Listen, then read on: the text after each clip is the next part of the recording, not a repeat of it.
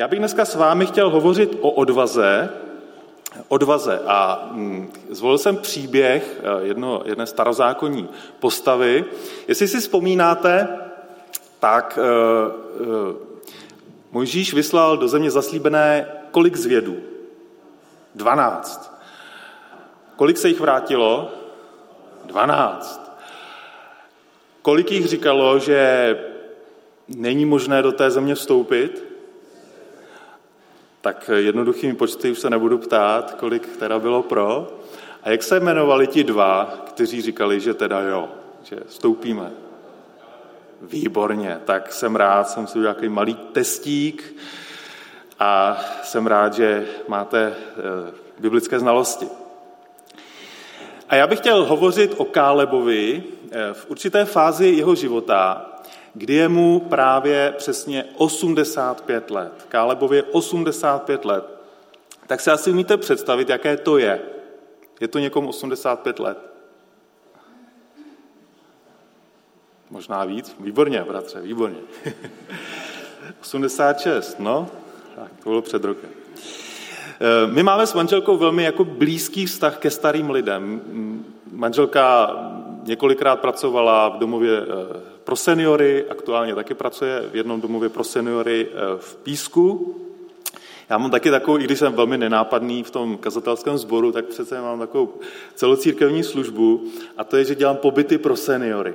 No, tak zrovna teď se vrátíme dneska do Písku, zítra se zbalím a v úterý jedeme na Šumavu na týden se seniory, máme 50 seniorů, je to vždycky úžasný čas, je to takové malé přihořívá, kdy se modlíme prostě za lidi a nasloucháme tam božímu slovu a pořádáme výlety a jíme společně, je to vždycky takový radostný čas. Je to taky s trošku takovou nejistotou. Doufám, že nepřijde z vlády nějaké nařízení, že bychom to museli zrušit, ale jdu do toho s takovou vírou, odvahou a že se, to, že se to podaří. A nechtěli jsme to rušit, protože ty seniori se na to velice těší. Tak doufám, že to dopadne dobře. E,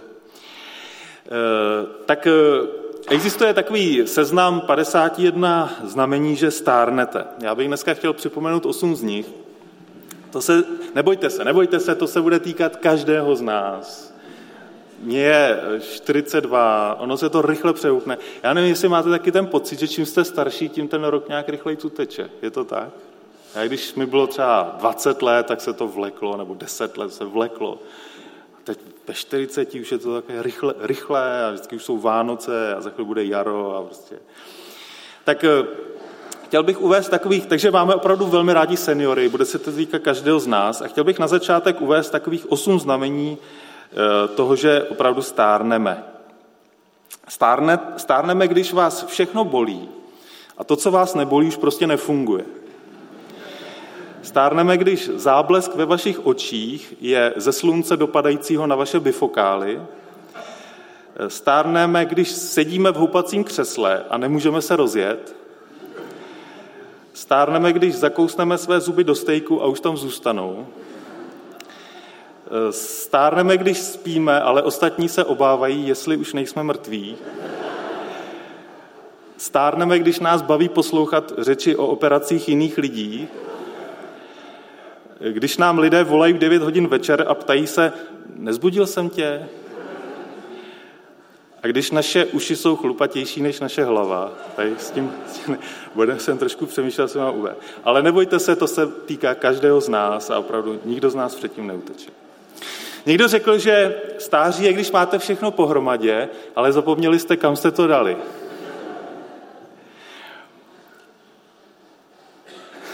Takže Káleb je nyní starý muž. Já jsem chtěl tímto způsobem jako přiblížit nám to, tu dobu toho stáří. Má všechno pohromadě, ale dobře ví, kam to dal. Ve skutečnosti Káleb, pokud je něco, o něm můžeme říci, tak je to mocný boží bojovník. Šestkrát je o něm řečeno v Bibli, že se celé vydal hospodinu. Já bych teď s vámi chtěl otevřít boží slovo a přečíst to, co Bible říká o Kálebovi, nebo spíše, co Káleb říká Jozuovi. Bude to v knize Jozue, 14. kapitole, 6. až 14. verši. Takže Jozue 14. kapitola, 6. a 14. verš. Drahý nebeský Otče, my chceme nyní otevřít Tvé svaté slovo, tak nám dej uši k vidění, uši k slyšení, oči k vidění, abychom porozuměli to, co nám skrze něj chceš říct. Dej nám srdce k věření dej nám otevírat se Tvému duchu, abychom byli naplňováni tím duchem síly, lásky, rozvahy, jak jsme slyšeli na začátku. Amen. Jozue 14 od 6. verše. Synové Judovi přišli v Gilgálu za Jozuem a Káleb, syn eh, Kenizejce Jefuna, k němu promluvil. Ty víš, co hospodin v Kádeš Barné pověděl božímu muži Mojžíšovi o mně a o tobě. Bylo mi 40 let, když mě hospodinův služebník Mojžíš vyslal z Kádeš Barné, abych proskoumal tuto zem. Přinesl jsem mu zprávu podle svého nejlepšího svědomí. Mí bratři, kteří šli se mnou, připravili všechen lid o odvahu, ale já jsem se celé vydal hospodinu svému Bohu. Onoho dne Mojžíš přísahal, země, kterou prošly tvé nohy, jistě připadne na věky za dědictví tobě a tvým synům, neboť se celé vydal hospodinu mému Bohu. A hle, hospodin mě uchoval naživu, jak slíbil. Je tomu 45 let od chvíle, kdy to hospodin řekl Mojžíšovi, když Izrael putoval pouští. A hle, dnes tu jsem a je mi 85 let. Dodnes jsem ale silný jako tehdy, když mě vyslal Mojžíš. Jakou sílu jsem měl tenkrát, takovou mám i teď k boji i k životu. Dej mi ty hory, o níž onoho dne mluvil hospodin. Sám si tenkrát slyšel, že tam jsou Anákovci a veliká opevněná města. Bude-li hospodin se mnou, vyženuje, jak hospodin řekl. Jozue tedy Kálebovi, synu Jefunovu, požehnal a dal mu do dědictví Hebron. Proto Hebron až dodnes dědičně patří Kálebovi, synu Kenizejce Jefuna, neboť se celé vydal hospodinu, bohu Izraele. Hebron se dříve jmenoval Kiriat Arba, tedy město Arbovo, podle největšího z Anákovců. To byli starodávní obři. Země tedy odpočinula od válek.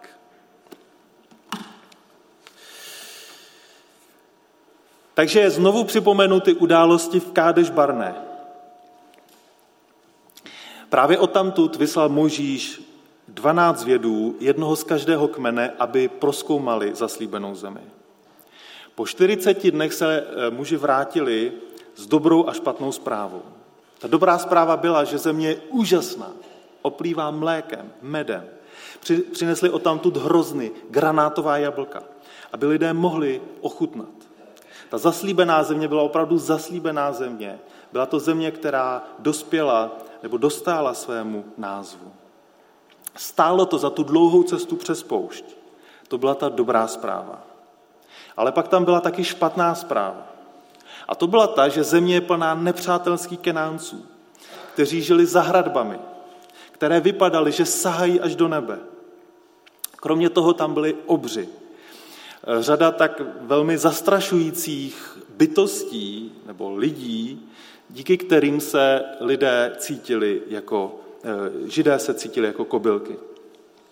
A tak těch deset zvědů dospělo k závěru, že židé nemohou úspěšně obsadit zaslíbenou zemi. Měli strach. Měli by si najít nějaké jiné místo k životu, protože když napadnou Kanán, tak to nezvládnou, budou poraženi. Jenom dva z nich souhlasili. Jozue a Káleb viděli to samé, co ostatní. A ten rozdíl byl v tom, že oni tak věřili v boží slib, že Bůh bude s nimi a dá jim vítězství, že nestratili odvahu, i když viděli ty velká opevněná města, ty velké obry a chtěli do té země stoupit. Protože se lidé podali svému strachu, tak byli odsouzeni putování 40 let na poušti, dokud celá ta generace, která Bohu nedůvěřovala, pomřela. A to je příběh církve, která je ochromená svou nedůvěrou vůči Bohu, vidí více ty své problémy, více hrozby než Boha. A celá generace musí odejít, aby povstala nová mladá generace, která bude mít dost odvahy, aby dala průchod božímu jednání ve svém životě a v životě církve. A to je příběh mnoha církví, mnoha zborů, kteří se nechali ochromit strachem a vyklidili pole. A pak celá generace musela odejít, aby přišla nová generace. Tento příběh obsahuje mnoho poučení. Včetně eh, té naší církve, my eh, rádi prostě hlasujeme. My pořád o něčem hlasujeme a volíme si a hlasujeme. A na jaře zase bude konference a zase budeme hlasovat. Ale na tomto příběhu krásně vidíte, že ne vždycky většina musí mít pravdu. Ne vždycky většina musí mít pravdu. Může, ale nemusí. Oni si tam v podstatě odhlasovali v poměru 10 ku dvěma, což bylo dost jednoznačné. A mohli si říct, úžasný, máme jednotu, super. Že do země zaslíbené nevstoupí, protože měli strach a my víme, že to bylo k její škodě, že to nebyl, nebyla to boží vůle. Oni si tam odhlasovali něco, co nebyla boží vůle. Kdyby dali na hospodina, kdyby dali na Jozua a Káleba, bylo by všechno v pořádku. Oni by vstoupili do země zaslíbené a zvládli by to. A, ale takhle si odhlasovali obrovský omyl a tak všech deset ustrašených, nedůvěřujících zvědů skončilo mrtvých na poušti, včetně se svojí generací, a do země zaslíbené se díky tomu nikdy nedostali. Nechali se ovládnout strachem. Zatímco lidé přemýšleli, tak Káleb dal velmi naléhavou výzvu, čteme to v numery 14. kapitole 9. verši. Káleb se obrátil k lidu a řekl, jenom se nebouřete proti hospodinu. A lidu té země se nebojte. Vždyť jsou pro nás jako chleba. Jejich ochrana od nich odstoupila, ale s námi je hospodin, nebojte se jich. Káleb měl stejné oči jako král David, když stál proti Goliáši. Jako ty na mě jdeš prostě s brněním, s oštěpem, s mečem, ale já jdu proti tobě ve jménu hospodina zástupu. A ty nemůžeš Goliáši bojovat proti Bohu, to nejde. Bůh vždycky vyhraje. Jozue tady krásně pozbuzuje, říká, když jsou pro nás jako chleba, namažem si je na chleba. Jaký strach. Jdeme do toho. Takhle mluví muž víry. Káleb viděl problémy, viděl stejné hradby, viděl stejné obry jako deset ostatních zvědů. Není to tak, že by popíral, co tam viděl, nebo že byl nějaký takový ten nadšenecký optimista, co všechno vidí jakoby z té lepší stránky. Ale já jsem přesvědčen, že to byl člověk, který hluboce důvěřoval Bohu. On ví, že to bude těžký boj, že to nepůjde bez boje, ale zná svého Boha a ví, že jaký Bůh je, jakou moc on má. Kálebův Bůh je prostě velký Bůh a Káleb chápal, že jeden člověk plus Bůh rovná se většina. Takže představte si nastoupenou armádu Izraelců. Káleb chodí před nimi, svým mečem takhle projíždí přes jejich meče a volá na ně, tak se opásejte, popadněte své meče, pojďme si tu zemi vzít. Vstoupíme do ní. Ale lidé se nechali ovládnout strachem. Báli se bojovat. A tak se vrátili na poušť a 40 let tam bloudili. Celá ta nedůvěřující generace pomalu pomřela, až zůstali pouze Jozue a Káleb. Takže to se stalo před 45 lety. Jedna generace. Teď skočíme o 45 let dopředu. Moží zemřel a Jozue skutečně převedl novou mladou generaci přes řeku Jordán. Stálo před nimi Jericho s velkými hradbami. Víte, jak to s ní dopadlo? Prostě hradby spadly vlastně bez jediného výstřelu. Pak padlo Aj, pak padly města na jihu, pak na severu. Žádný problém. A teď je čas rozdělit zemi a usadit se. A teď přichází Káleb a je mu 85 let.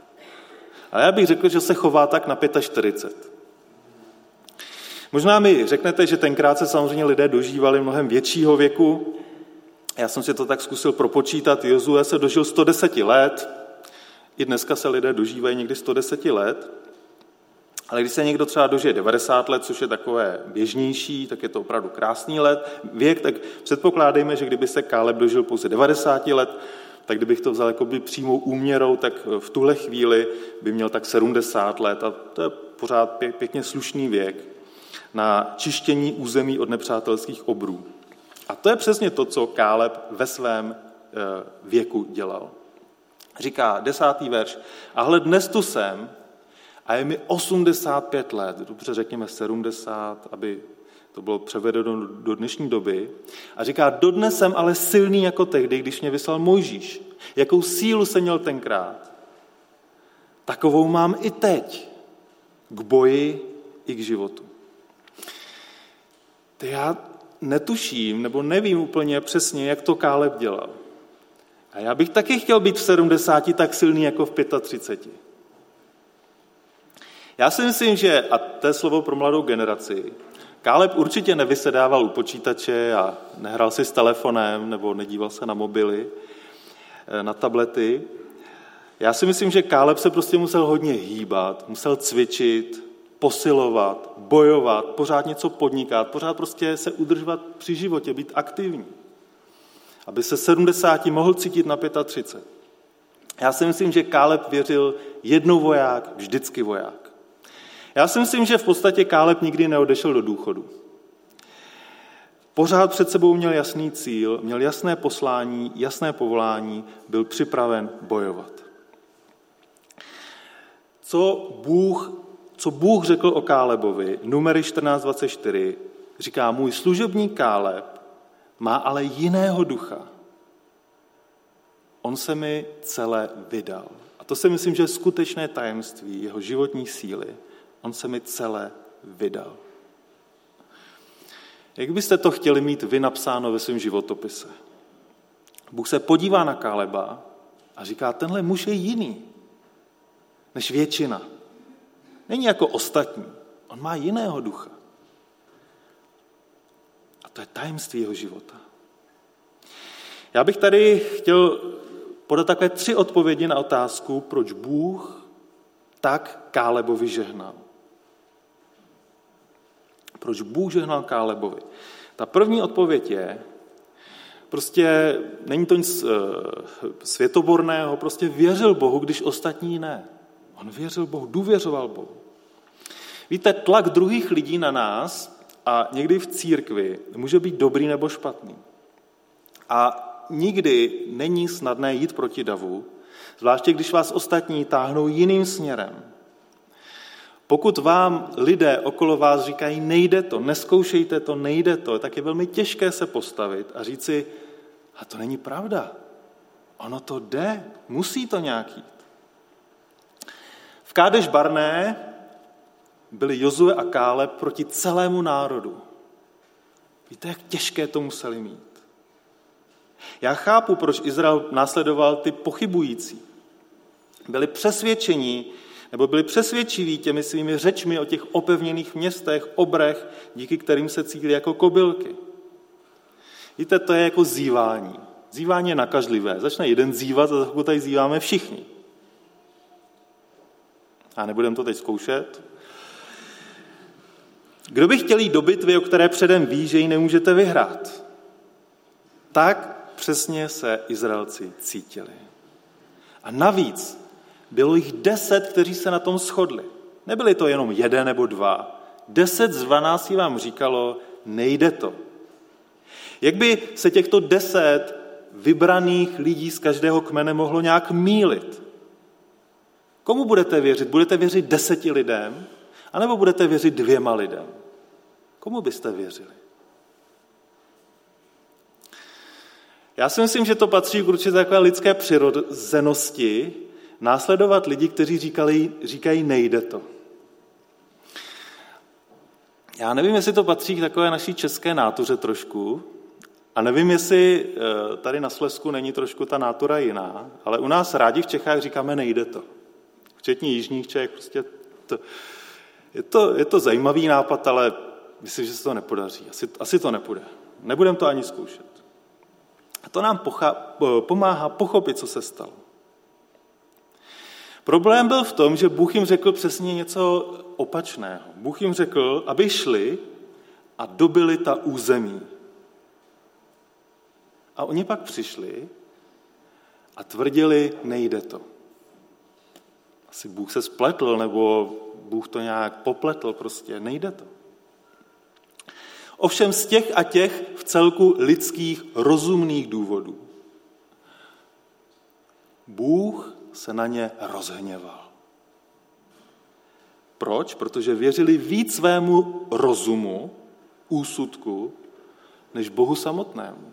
A to je vždycky problém, když věříme víc svému rozumu než Bohu samotnému. Znělo to rozumně, z čistě lidského hlediska deset zjedů mělo pravdu, Izraelci skutečně proti té obrovské přesile těch kanánců neměli šanci.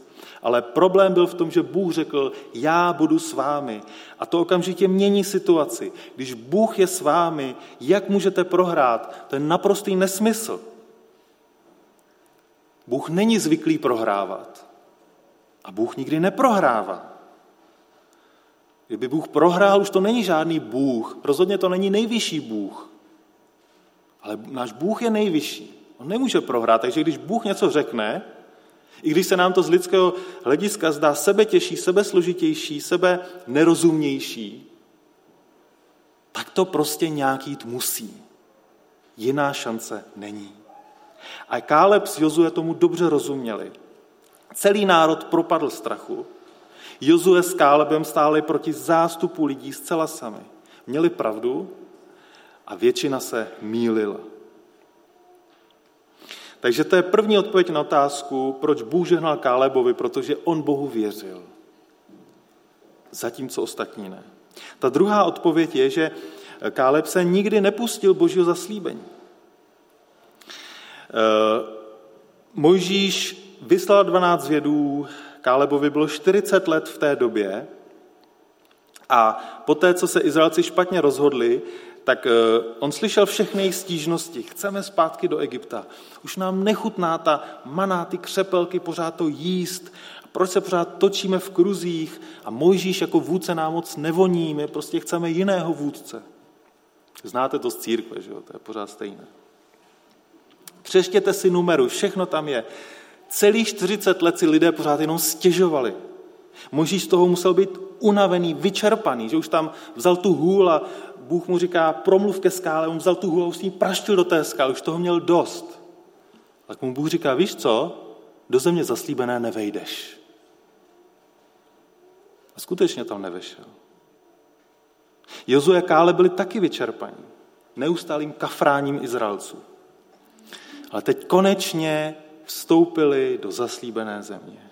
Mojžíš je mrtvý, celá nevěřící generace lidí je mrtvá.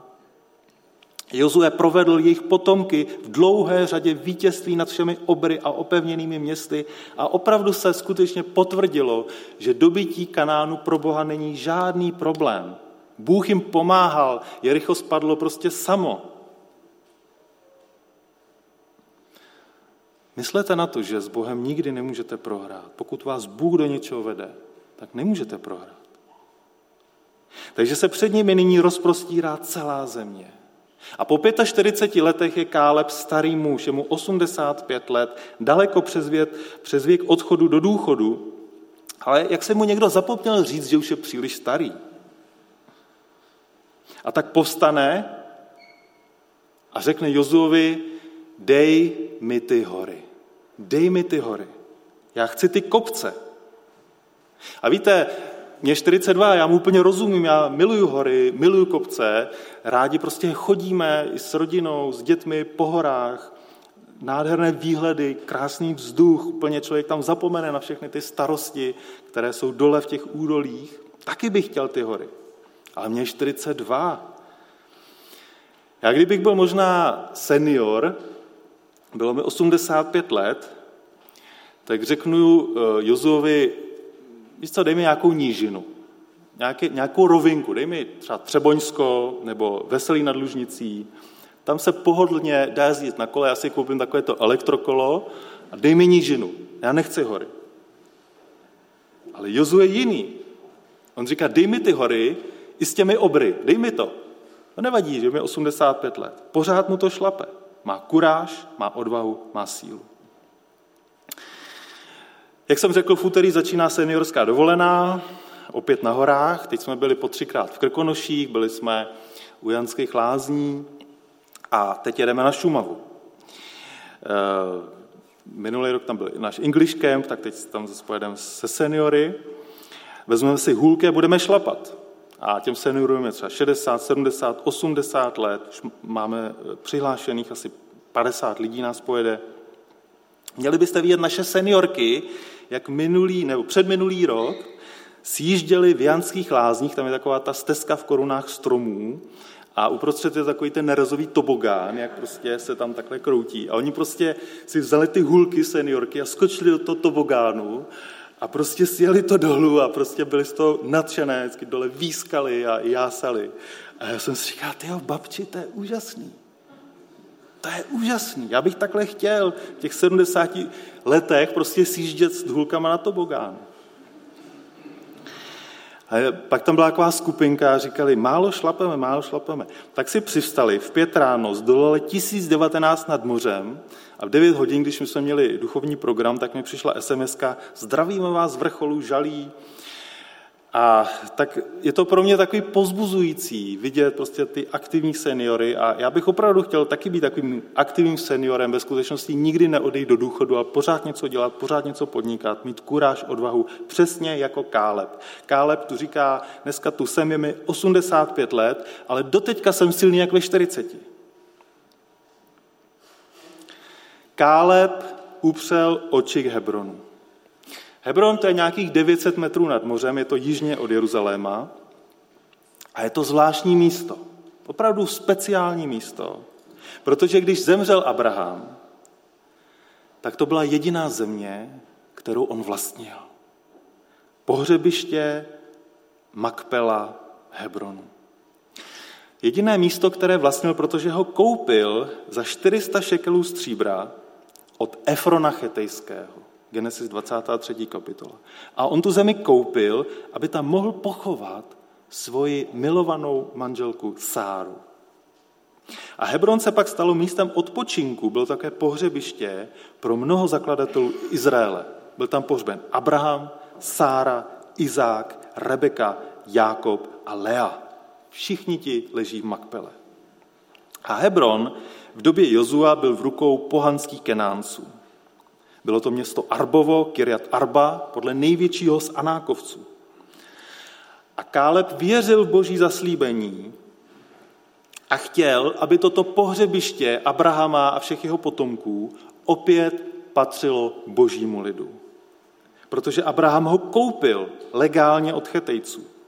A tak Jozue šel a chtěl si to místo vzít zpátky. A proto říká, dej mi ty hory, dej mi Hebron. Tam leží Abraham, to je místo, kterého si vážím. Protože se nikdy nepustil božího zaslíbení. A protože nikdy nezapomněl, co ta země pro Izraelce znamená. V době, kdy většina lidí už zpomaluje a přemýšlí, jak si užije důchod a jak prostě stráví eh, to poklidné stáří svého života, Káleb začíná něco nového a velkého. Mohl si říct, no tak teď už na stará kolena chci mít klid. Ale místo toho se šlápne pedál až na podlahu a nehodlá ho pustit. Říká, dej mi ty hory, Jozue. Tam jsou ty obři, já si to s ním vyřídím. To zase bude patřit božímu lidu, to místo. Někdo říká, pokud nejste ještě mrtví, Bůh má pro vás nějaký úkol, nějaké poslání, nějakou práci. Třetím důvodem, proč Bůh žehnal, proč Bůh žehnal eh, Kálebovi je, že se celé vydal hospodinu. To vysvětluje celý Kálebův život. Šestkrát je nám řečeno, že se Káleb celé vydal hospodinu. Víte, v určitém smyslu Bůh nás volá, abychom byli takovými jednoduchými lidmi, prostými lidmi. Abychom v životě byli jen zaujati jen jednou jedinou věcí. Abychom svoji oddanost nedělili mezi pět, šest věcí, ale abychom byli jednodušší, abychom šli za jedinou věcí. A tou jedinou věcí, kterou se odal Káleb, byl Bůh. Jeho srdce nebylo tažené do tisíci směrů, ale on šel za Bohem. Vydal se Bohu, věřil božím slibům a ve svém stáří byl připraven věřit v to, co mu Bůh slíbil. Káleb nenastavoval prst, aby zjišťoval, jak vítr fouká. Neptal se ostatních, co budou dělat oni. Na začátku se rozhodl vydat hospodinu a také to udělal. Jakub, eh, bratr páně, v první eh, kapitole své epištoly v 8. verši říká, člověk s dvojakou myslí je totiž ve všem nestálý. Ale Káleb takový nebyl.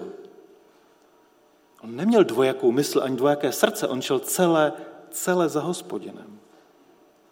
Když mu Bůh říká, vezmi si zemi, Káleb říká, chlapi, popadněte meče a jdeme do války. Nedopustil, aby ho něco odvedlo od boží vůle. V Kádeš Barné deset zvědů řeklo, podívejte, jak ty obři jsou velcí ve srovnání s námi. Ale Káleb se na ně podíval a říká, podívejte, jak jsou prťaví ve srovnání s hospodinem, ve srovnání s Bohem. Deset zvědů řeklo, podívejte se, jak jsou velcí, jsou příliš velcí na to, abychom s nimi bojovali. A Káleb řekl, jo, jsou příliš velcí, abychom, se, eh, abychom je netrefili. Abychom se do nich netrefili. Co se dobře trefíte, oni jsou obrovský. Jako, jako David se eh, rozmáchl s těmi svými kamínky, eh, oblásky v té brašně a nebyl problém trefit se do Goliášova čela, protože on byl prostě obr. Měl obrovské čelo. Takhle to vidí víra v Boha. Když Bůh něco řekne. Ne strach z toho, co si myslí ostatní. Pokud máme porazit obry, musíme říci, máme boží zaslíbení. Pojďme se připravit, bude rachot, ale namažeme si je na chleba. Protože máme boží zaslíbení. Je to tak, je to tak. Tak praví víra v Boha. A jak jsem říkal už včera večer, jenom ty víš, do čeho tě Bůh dneska vede. Ať už je to cokoliv. Služba v církvi, služba ve světě, jet na misi, dělat prostě misijní pěvecký sbor, dělat kurzy alfa, eh, služba na English Campu, něco zařídit, něco zorganizovat. Nebo třeba přijmout nějaký závazek, nechat se pokřtít. Říkám ti, seber svou odvahu a jdi do toho. Naplno. Namaž si je na chleba, vzepři se obrům. Bůh tě povede, On ti dá moudrost, dá ti sílu, On je Bůh. On pro tebe má své požehnání. Nevymlouvej se na obry. Já mám ze spousta větší strach, jak to dopadne s těmi seniory. Podaří se to, neonemocní tam nikdo, co když prostě přijdou nějaké problémy, co když tam všichni onemocníme, jak to prostě bude, jak to dopadne. Koupím dezinfekci, nakupím roušky, budeme se nějak snažit. Ale jdeme do toho. Nevymlouvejme se na obry, nevymlouvejme se na opevněná města. Jdeme do toho. Pamatujme, že eh, Jozovi bylo 85 let. A říká, dej mi hory, o kterých onoho dne mluvil hospodin. To znamená, nikdy se nepouští božích slibů, nikdy nekončí se službou Bohu. Jozovi byl 85, rozjel novou službu a nikdy se nestahuj před nepřítelem. Pojďme dál v Ježíši Kristu se vší silou, kterou nám Bůh nezdává v Duchu Svatém. Přeju to sobě a přeju to hlavně vám, češínskému sboru, abyste nikdy nevyklízeli pole, máte úžasné společenství, úžasnou mládež, včera jsme s tou byli tak pozbuzení. A ať, ať, ať jste významným božím slovem v tomto kraji pro vaše okolí, pro další lidi. Je tu ještě další tisíce a tisíce lidí, kteří neslyšeli evangelium, ale věřím, že Pán Bůh skrze vás může a chce a bude dělat velké věci v celém tomto kraji. Ať vám Bůh velice žehná, je s vámi i ten dnešní den, kdy slavíte tak krásné výročí. Amen.